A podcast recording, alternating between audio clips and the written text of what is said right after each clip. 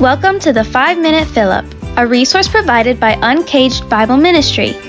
You can learn more about Uncaged by visiting our website at uncagedbibleministry.com. Listen now as God's Word is brought to us by Pastor Tony Tice, or as I like to call him, Dad. The great evangelist of the 1800s, Dwight Moody, once was taking a trip across the Atlantic when a fire broke out on the ship. He quickly began to help the crew and other passengers put out a fire in the hold of the ship. As they were standing in the bucket line, a friend who was traveling with him said to Moody, Let's go to the other end of the ship and pray. Moody, apparently a common sense kind of guy, said, No, sir. We will stand right here and pass buckets and pray hard all the time we are doing so. You know, that story is a great reminder that prayer and action are both important. There is a time to pray, and there is a time to act. And in Moody's case, and sometimes in ours, there's a time to pray as we act. In today's passage, we see the importance of prayer and its relationship to being men and women of action. In fact, if we apply today's verse, it will actually impact our prayer life.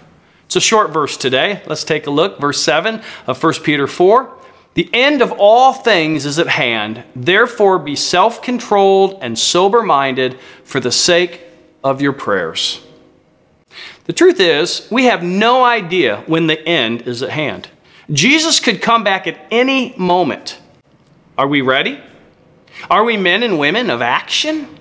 Peter says, in light of the imminent return of Christ, we need to be self controlled and sober minded. In other words, we need to refrain from the things in this world that are contrary to God's word, and we are to be serious about our faith and the reality of eternity. We can't treat life like a game and act however we want until it's over.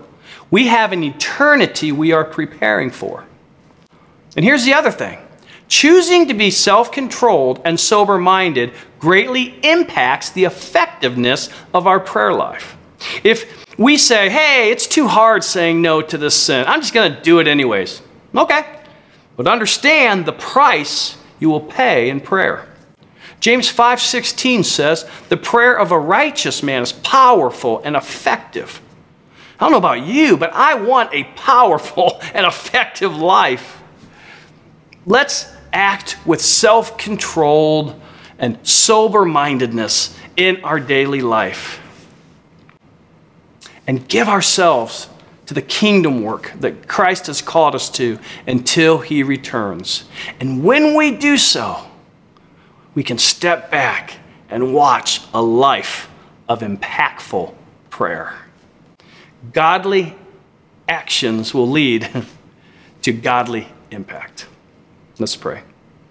Father God, thank you for your holy and precious word and uh, are so thankful um, that it's so practical. You just tell us if, if, if we pursue self controlledness in our life and, and sober mindedness, that it's going to impact our prayers. And Lord, we want to have an effective prayer life. We want to feel close to you. We want to see answered prayer.